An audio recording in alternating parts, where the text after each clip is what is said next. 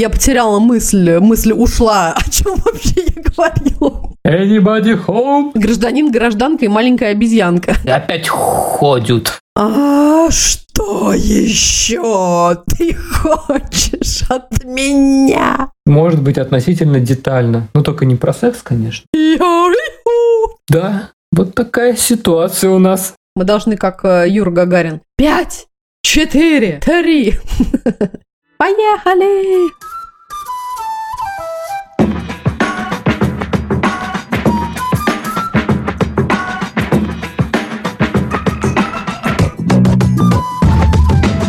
Привет, друзья! Меня зовут Миша, и это подкаст «Вася ин Спейс», подкаст о родительстве в непростых условиях. А меня зовут Катя, мы родители 3 детей, старшая дочка Женя, младшая Тоня, а у нашего среднего сына Василия расстройство аутистического спектра. Где бы вы сейчас ни находились, на кухне или в машине, в холле коррекционного центра, школы или больничного отделения, а может быть вы чилите в ванной после полного забот дня, добро пожаловать и устраивайтесь поудобнее. И не забудьте наушники. Не все темы, которые мы будем обсуждать, подходят для ушей ваших крошек.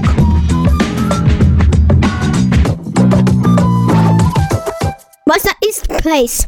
Мы хотим поблагодарить всех наших слушателей. Мы очень рады вашим отзывам, вопросам и комментариям. Также спасибо всем, кто присоединился к нашему Patreon, ссылку на который вы можете найти в описании выпуска и в нашем Instagram-аккаунте. Мы рады представить вам наших новых патронов Анну, Наталью и Евгению. Спасибо за вашу поддержку. Теперь только нужно научиться произносить слово Patreon. Как я обычно говорю, на нашем Патреоне. Патреоне. О чем говорим, Михаил, в нашем 2-м выпуске? Так, мы логически продолжаем нить из нашего предыдущего обсуждения и... Мне послышалось, что мы логически продолжаем ныть в нашем веселом, ярком, зажигательном подкасте. Да. И тема для того, чтобы поныть сегодня, звучит следующим образом. Мы будем говорить про момент принятия ситуации. В прошлый раз мы с тобой поговорили про то, что в какой-то момент ты понимаешь, что все твои планы предыдущие, которые ты имела на свою жизнь, дети в МГУ, и все, у каждого по стартапу, и кто-то в Гонконге, а кто-то в Кремниевой долине, и все круто. Неожиданно все меняется. Ты понимаешь, что не все в Гонконге и в долине, один явно будет все время при тебе. Но сначала ты, наверное, понимаешь, что просто вот все, что до этого было, ни хрена не работает, и у тебя нету никаких конкретных представлений, что делать дальше. То есть ты вдруг как-то принимаешь эту точку зрения, что... у твоего ребенка есть какие-то особенности, и теперь что-то нужно с этим сделать. Расскажи вот про это, как это произошло, в какой момент, или это был не момент, или это было что-то такое длительное во времени. Как ты через это прошла, и, ну, может быть, знаешь, есть вот эти отвержения, агрессия, депрессия, принятие, то есть вот эти... опорные точки. Опорные точки, да. Можно ли твои вот эти все переживания как-то соотнести... с этим, или ты по-другому все это переживал? Как это вообще было? Да, я готова поделиться. Ну, на самом деле, да, я думаю, что это, конечно, не было каким-то таким щелчком 2 пальцев, когда ты просто раз в один момент и вдруг осознал, понял, принял и начал усиленно работать. Честно говоря, мне, конечно, я думаю, как многим родителям, понимая, да, про Васины какие-то новые особенности, отсутствие какого-то активного движения вперед в его развитии, мне хотелось, конечно, верить, что да, сейчас мы, не знаю, попьем витаминки, сейчас мы позанимаемся с логопедом, сейчас мы походим, занимаемся в бассейне, еще что-то, чего-то. И, конечно, мы перерастем. Просто Вася, может быть, так вот как-то действительно немножко развивается в своем темпе и прочее, прочее. Долгое время, мне кажется, мы говорили про это в первом нашем выпуске, классическая история о том, что, ну, до 3 лет можно особо не волноваться. В общем-то, я себе так как-то пыталась себя утешить тем, что, нет, ну, сейчас, может, мы перерастем, сейчас, может быть, вот 3, там, может быть, что-то вот 4, и все будет классно. Потому что, конечно, не хочется, абсолютно не хочется понимать, что вот этот твой конкретный ребенок будет всю жизнь требовать особого внимания, особого подхода, особой работы, и вообще вся твоя жизнь действительно теперь будет подстраиваться во многом под его потребности. И самым таким ярким, наверное, моментом, когда все-таки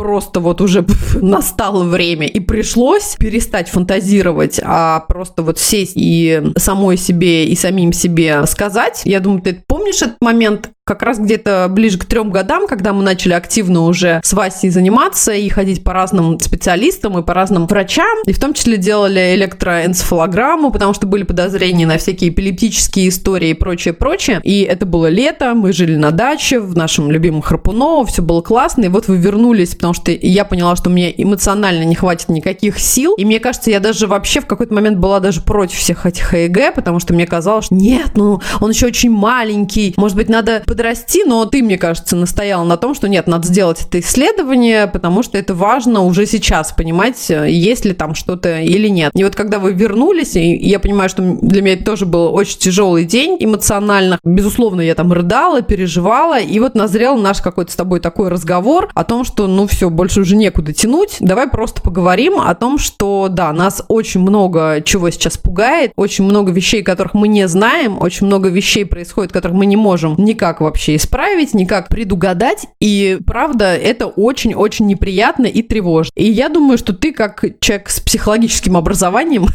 наверняка ты начал, наверное, этот разговор и вывел нас на то, чтобы вот сейчас придумать, пофантазировать самое неприятное, самое страшное, самое тревожащее, что может нас ожидать. Ну, например, вот, Катя, чего ты больше всего боишься? Я очень боюсь, что Вася всю свою жизнь останется зависим от меня, никогда не станет самостоятельным взрослым человеком. Он, и будучи парнем, и взрослым мужчиной, все равно будет нуждаться в бесконечной моей поддержке, опоре. У него, скорее всего, никогда не будет своей семьи, он не станет отцом, он не станет там каким-то любимым человеком кому-то, он не сможет ходить на работу, он много чего еще не сможет, потому что у него есть вот определенные особенности. Сейчас я про все это говорю, и, конечно, так вот просто опять снова фантазирую, может быть, тогда мы говорили о чем-то другом, может быть, еще более страшном или менее страшно, не знаю, но вот примерно это были вот такие, я думаю, разговоры. Вот, и, конечно, это все очень больно и неприятно, особенно вообще просто даже вслух произносить. Я думаю, это вообще, ну, такие темы, про которые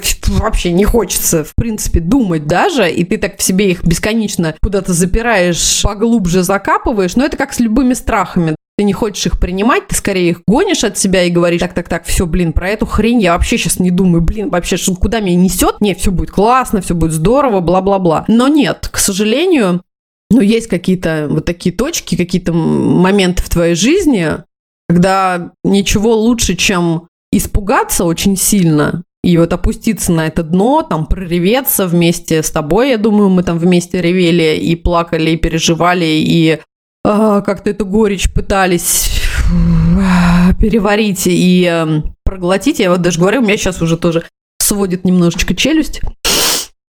Вот.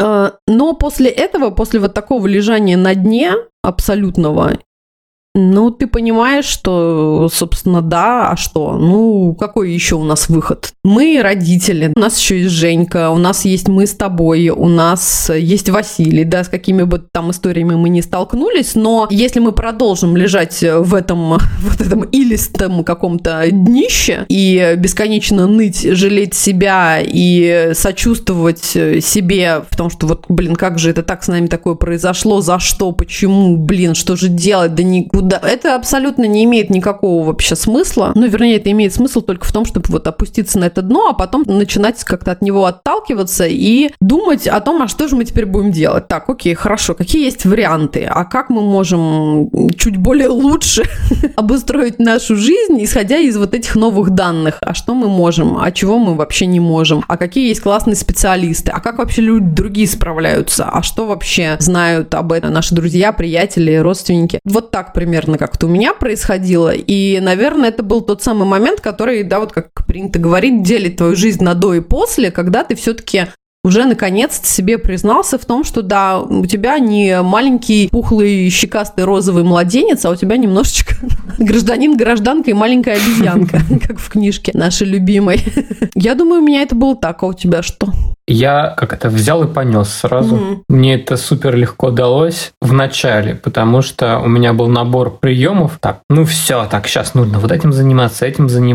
И вообще, там, я специалист, у меня есть знакомые, которые все знают. Мы сейчас найдем контакты врачей, сейчас пойдем, все уточним, Но это такой, наверное, типичный способ, как мужчины справляются с такого рода проблемами. У меня был такой упор в коррекцию и в действия, связанные с тем, что надо срочно, сейчас вот это мы подкачаем, и это мы подкачаем, сюда мы пойдем, уточним, что у нас с нашим ЭЭГ. Я одно время верил в то, что, может быть, противосудорожный нужно будет попить, и как-то это все поможет. Хотелось конкретных шагов найти. Другие мужчины, наверное, погружаются в работу. Их выход из ситуации – это «я обеспечиваю». И я приношу еду на стол, и вот это вот все. Но параллельно, например, на тех же занятиях дома я ужасно бесился. То есть меня очень было легко вывести из себя. Я очень физически и эмоционально тяжело переносил то, что занятий мало. Еще есть такая штука, что «Так, сколько у вас часов занятий?» Ну, это очень мало, конечно. Когда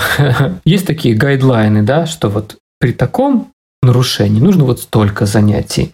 При таком нужно вот столько. И очень болезненно дается вот это сравнение, сколько ты можешь дать своему ребенку, а сколько вот они могут дать своему ребенку. От этого было ужасно неприятно осознавать, что ты не можешь обеспечить какую-то вот эту вот цифру, которая должна быть. И еще, если я определился, что у нас вот есть вот этот набор, и мы вот это делаем, и я чувствую... То есть это мой способ справиться со стрессом. Сказать, что я все контролирую, у меня есть план, и я работаю, и вот я знаю, что происходит. Но, например, потом появляется какая-нибудь штука. Так, а в свою диету вы проверили? Или а как вам микрополяризация? А с дельфинами вы поплавали? А с дельфинами вы поплавали? А коням, да, конетерапия. Да. И меня можно было вышибить, то есть у меня могла быть супер крутая неделя, 6 дней. Все было супер, отлично, прекрасно, в воскресенье неожиданно. Подъехали новые теории лечения. Подъехали новые кони. Дельфины подплыли новые. Да. Неожиданно подплыли дельфины, откуда ты их не ожидал. И это очень выбешивало, и до сих пор, может быть, может такое случиться, что моя вот эта структура того, что я справляюсь, все нормально, и мы все просчитали верно, какая-то новая информация может ее начать шатать мою трубу. Да. И мне это очень не нравится. Мы таким образом просто переходим к той теме, которая во многих стрессовых ситуациях жизненных у очень многих людей происходит. Это вот стадия принятия того, что теперь твоя жизнь вообще не похожа на то, чем была раньше. Все вот эти классические истории про шок и отрицание, агрессию и гнев, сделку и торг, депрессия, а потом принятие. Вот эти все волны, они для родителей особых детей, мне кажется, это такая очень цикличная история, точно, которая никогда не закончится. Ты никогда не сможешь финально, вот нет такого, Кать, когда ты приняла? Ну, то есть невозможно сказать, что я приняла. Да никогда. Да всегда. Скорее, это вопрос о том, что в нашем случае вот эти колебания, они будут на протяжении всей жизни. И, наверное, осознание вот этого момента и честного тоже себе признания, разговор с тобой, разговор с друзьями, разговор со специалистами о том, что вот так вот будет, и, похоже, это нормально. Бесконечно будешь на этих волнах качаться, быть в шоке, быть в агрессии, торговаться о том, что, а может, действительно мы попьем витаминок, а может, мы побегаем, а может, мы скалодромом займемся, а может, мы карточки поизучаем, а потом будем понимать, что, блин, нет, да ты посмотри, а ничего опять.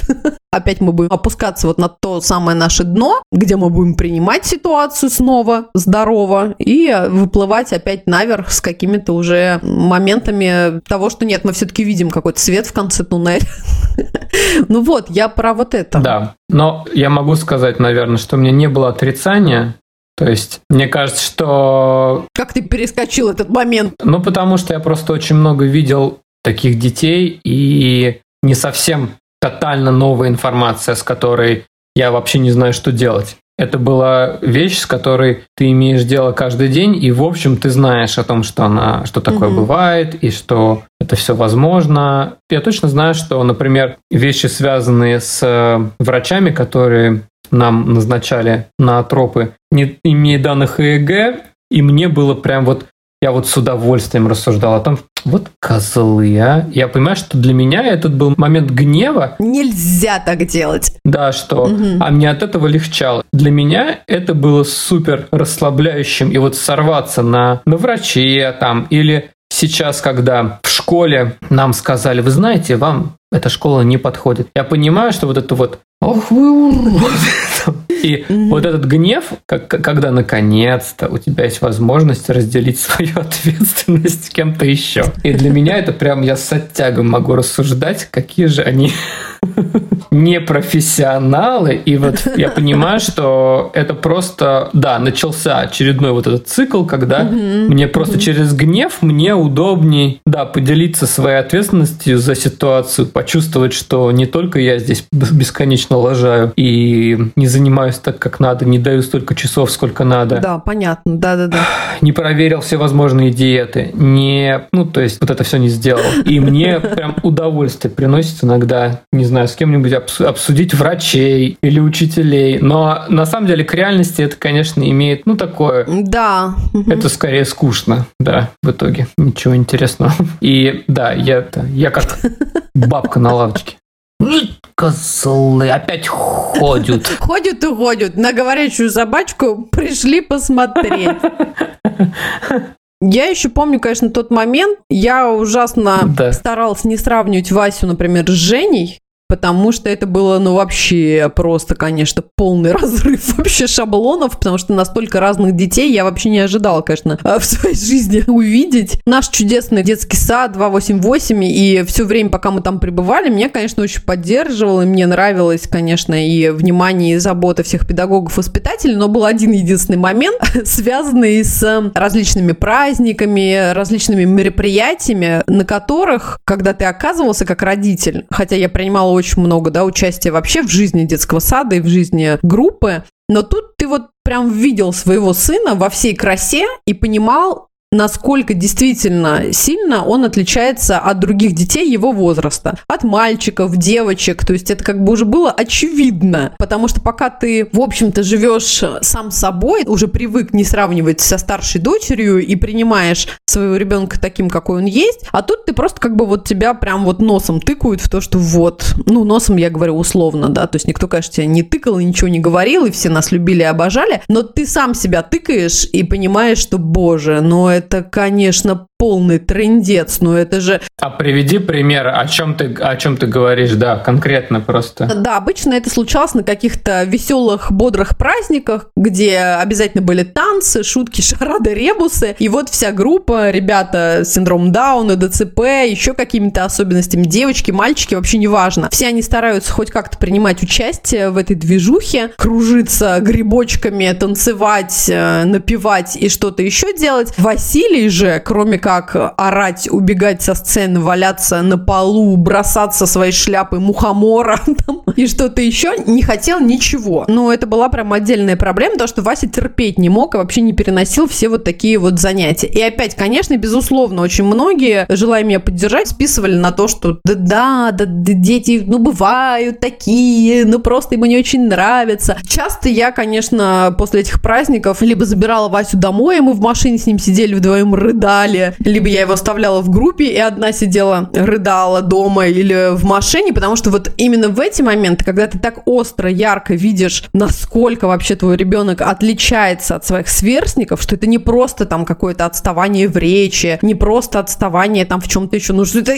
какой-то параллельный какой-то, я не знаю, вообще завихрение какое-то. Мне, конечно, было очень тяжело и больно, что уж тут говорить. Либо, например, я помню моменты, когда, возвращаясь к Жене. Женя в возрасте 2 лет, так же, как и Тоня сейчас, например, трындела без умолку обо всем на свете, без остановки. Поездка с дачи до дома с ней с ними, с ней. Ну, сейчас, я думаю, Тоня бы так же себя вела. Это был какой-то просто взрыв мозга, потому что у тебя на заднем сидении был какой-то говорящее радио непрекращающееся. Поездка с Васей, любая. Я на светофоре оборачивалась, чтобы проверить, вообще там все нормально. Потому что он не издавал вообще ни единого звука в том же возрасте, когда он был. И, ну, это было ужасно тяжело и ужасно больно. То, что ты не то, что в 3 года не мог задать какой-то вопрос, получить какой-то ответ. Ну, а в целом, вот ребенок, он вертелся, крутился где-то в своей там вселенной. Он обращался к тебе, если ему что-то было нужно. Очень таким коротким набором слов. И я помню, да, момент, когда мы тоже где-то остановились на светофоре или там на парковке. И я просто уже тоже разревелась, повернулась к нему и вот вела такой как бы с ним диалог, но на самом деле это был просто монолог истерящей матери. В слезах, соплях я просто ему говорила, что Вась, ну пожалуйста, ну почему же так, ну как же так, ну что мне надо сделать, как тебе помочь или не помочь, ну ты же когда-нибудь начнешь говорить. Ну то есть я говорила вот какой-то набор таких вот тревожащих меня моментов, рыдая, естественно. Вася просто смотрел на меня выпученными глазами, что-то там иногда, как обычно, не в попад выкрикивал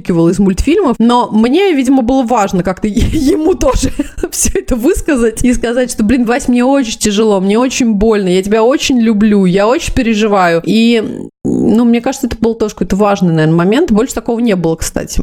Так мы с ним больше не разговаривали.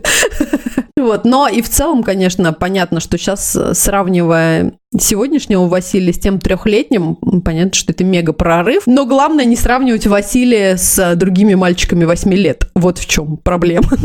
Это однажды состоялся у меня разговор с одной из мам, и она сказала такую фразу, что тебе об этом, наверное, никто не говорит, но я считаю важным поделиться этим, что это невыносимо больно видеть твоего ребенка на фоне типичных детей, которые так успешны, а он так раз из раза, он постоянно неуспешен. Да. Вот.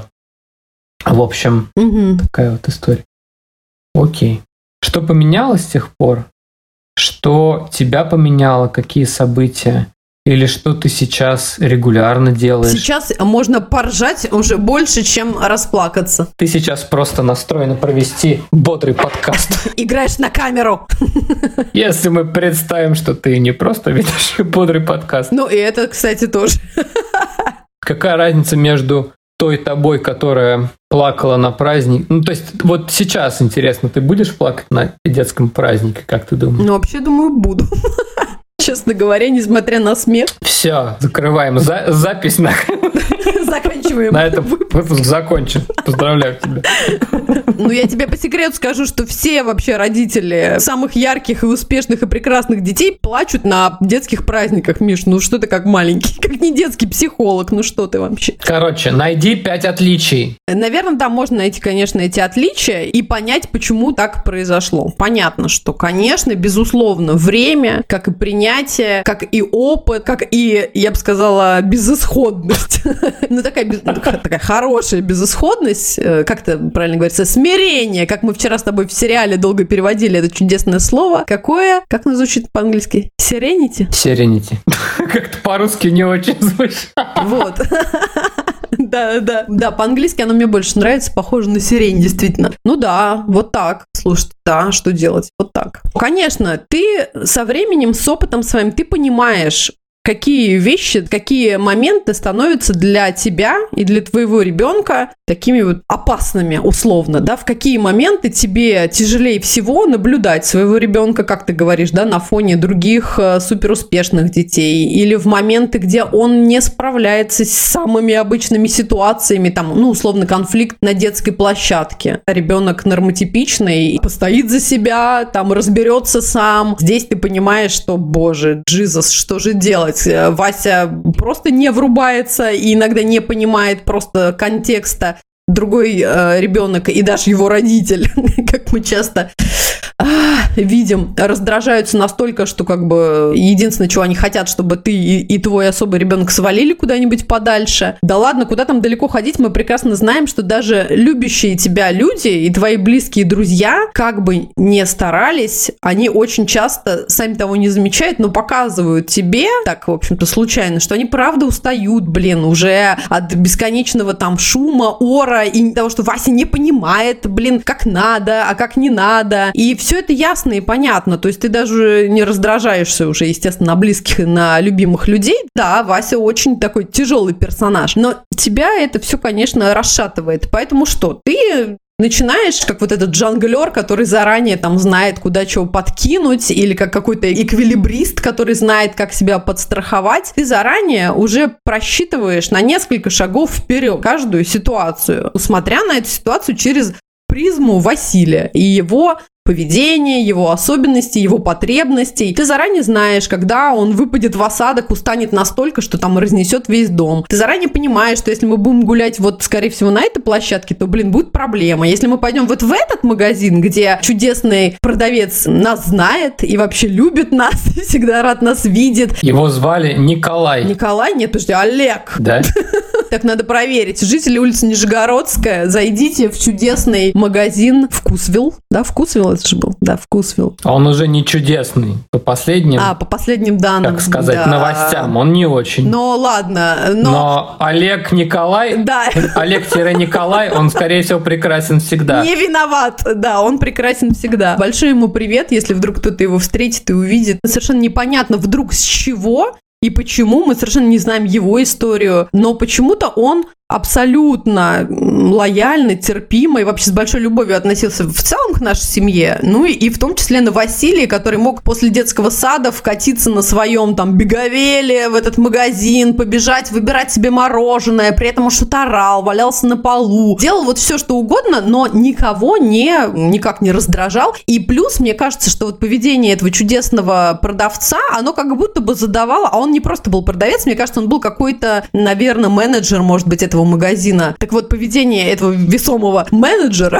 магазина, оно как будто бы задавало весь тон тому, как все остальные и покупатели, и остальные продавцы. Они, в общем-то, видят, да, что ой, вот он что-то там ржет с Василием, помогает ему выбрать мороженое. Все, в общем-то, нормально. Ну да, мальчик какой-то странноватый, но в целом окей, все здорово. Родители, у него какие-то смешные, сестра там тоже старше. Вот, это, конечно, было очень здорово и классно. Я потеряла мысль ушла, о чем вообще я говорила. Ты говорила про то, что ты просчитываешь заранее, что это твой способ справляться. Да, окей.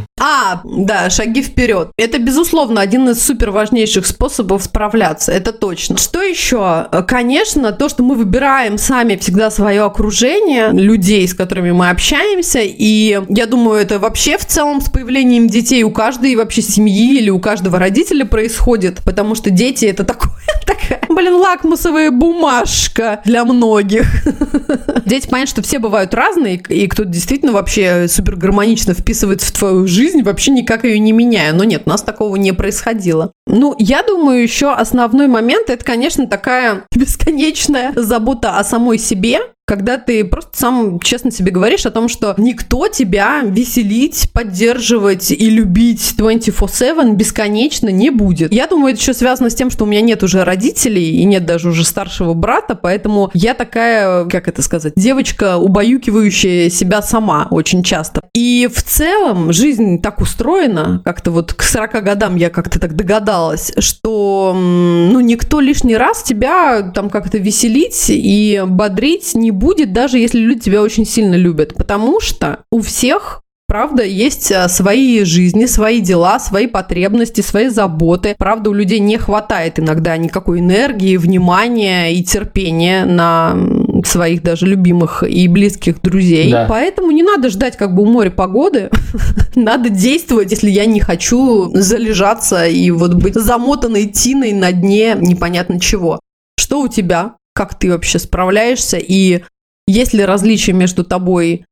В какой-то момент я понял, что идея про то, что все мои дети обязательно должны быть выпускниками, например, МГУ или Вышки, и все будет классно, у всех одинаково примерно, это была иллюзия с самого начала. То есть про то, что процент того, что в семье может родиться особый ребенок, он примерно всегда был. И он может меняться в зависимости от условий, но в общем-то, это некоторая удача, что он родится или не родится. Поэтому, как только я понимаю, что я скорее оплакиваю некоторую свою инфантильную иллюзию, мне стало легче, потому что это такой же вариант развития событий, который происходит в определенном количестве семей всегда. Поэтому скорее моя такая диснеевская картинка реальности про то, что каждой принцессе по пони, каждому принципу принцессе, и все будет классно, это, скорее всего, была ошибка изначально. Какие-то ты не те мультфильмы диснеевские смотрел всю жизнь, настроился на принцессу с пони. Там все время все хорошо. Ну, в стеклянном гробу, если ты лежишь, всегда к тебе кто-нибудь приедет на коне. Обязательно. Вот про это. Вот еще что. Раньше я гораздо... Ну, это, наверное, уже только со временем такое. Я гораздо больше переживал за поведение Васи во всяких публичных местах. И это было ужасно мучительно. Тросово, да. Кричит, поет. Но это, наверное, приобретается, да, просто со временем, когда просто понимаешь, что ничего страшного не происходит. Он имеет право на это пространство настолько же, насколько все остальные там находящиеся люди, поэтому теперь я не тороплюсь с извинениями за его поведение и стараюсь максимально, да, не извиняться за то, как он себя ведет. Если это правда не что-то опасное и причиняющее действительно страдания окружающим, например, если он валяется на полу или мы гуляем здесь, и он иногда кричит: все домики такие с погашенными окнами, сверчки такие. И тут он такой: anybody home? Hello? Hello? Да. Я понимаю, что, во-первых, сейчас не 10 вечера. Во-вторых, это смешно. В-третьих, такой вот мальчик. Да. Вот такая ситуация у нас. Помнишь, был классный наш сосед, который его поддержал, и когда Вася, проходя мимо него, заорал «Hello, anybody home?» или там что-то еще, он ему в ответ тоже запел каким-то йоделем. Да-да-да. Ты разделил Васину радость. Да, в общем, да. И я теперь переформатирую это в образовательные прогулки. Мы теперь, не просто гуляем, а мы образовываем окружающих про многообразие. Да, так тоже бывает. Да, вот так вот тоже бывает. Как это многообразие видов, семейных структур или многообразие раскладов. Да, кстати, да. Вот да, и то, что я сейчас ржу над этим, или я говорю, что я так, это переформатировал, это тоже способ, то есть невозможно к этому ужасно серьезно относиться. Это точно. Вот. Мы с тобой как-то это не вынесли вообще отдельным пунктом, но на самом же деле... То, что мы с тобой бесконечно шутим и с каким-то сарказмом, и с каким-то легким стебом, и вообще самоиронией относимся и к самим себе, и к ситуации, в которой мы с тобой проживаем, и можем друг над другом шутить, и над всем, что Вася нам там выкидывает, или Тоня, или Женя. Мне кажется, это вообще, какой-то супер огромный бонус того, что ты не воспринимаешь жизнь вот со всеми ее вот этими историями, вот так вот чрезмерно серьезно, напряжно и как-то больно. Да. Мне кажется, правда, то, что мы с тобой часто ржем, да, это не просто захихикывание какого-то стресса, как бы нам сейчас сказал какой-нибудь умный психолог, наверное, но это способ справляться с тем, что мы имеем. Молодец. Хорошо. Поговорили немножечко про принятие, поговорили про то, как справляться, и кажется, что это как раз то самое место, где можно закончить.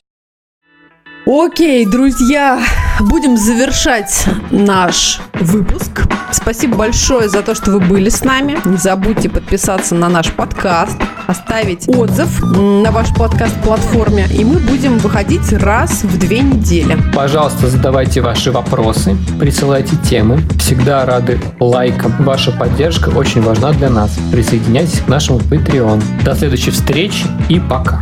Пока. Вася ин Спейс. Откуда это? Кто? Это кто? Это кто написал вообще? Это кто, вообще? А мать твоя теряет нить. Давай, Михаил, уже час. Час мы уже записываем. И я представляю, сколько я буду это монтировать. А это придает живости, Я могу вот так говорить, могу вот так. Ты сам-то можешь вспомнить? Ты не сам-то, посмотри на себя. Да никогда. Подожди, еще раз скажи, а то не такое уж плохая идея, ты сказал. Это твое домашнее задание было. Так, давай, мы уже час записываем. Да вот давай, вот час мы записываем. Что-то не стыдно тебе сейчас? Вот ты тянешь время сейчас.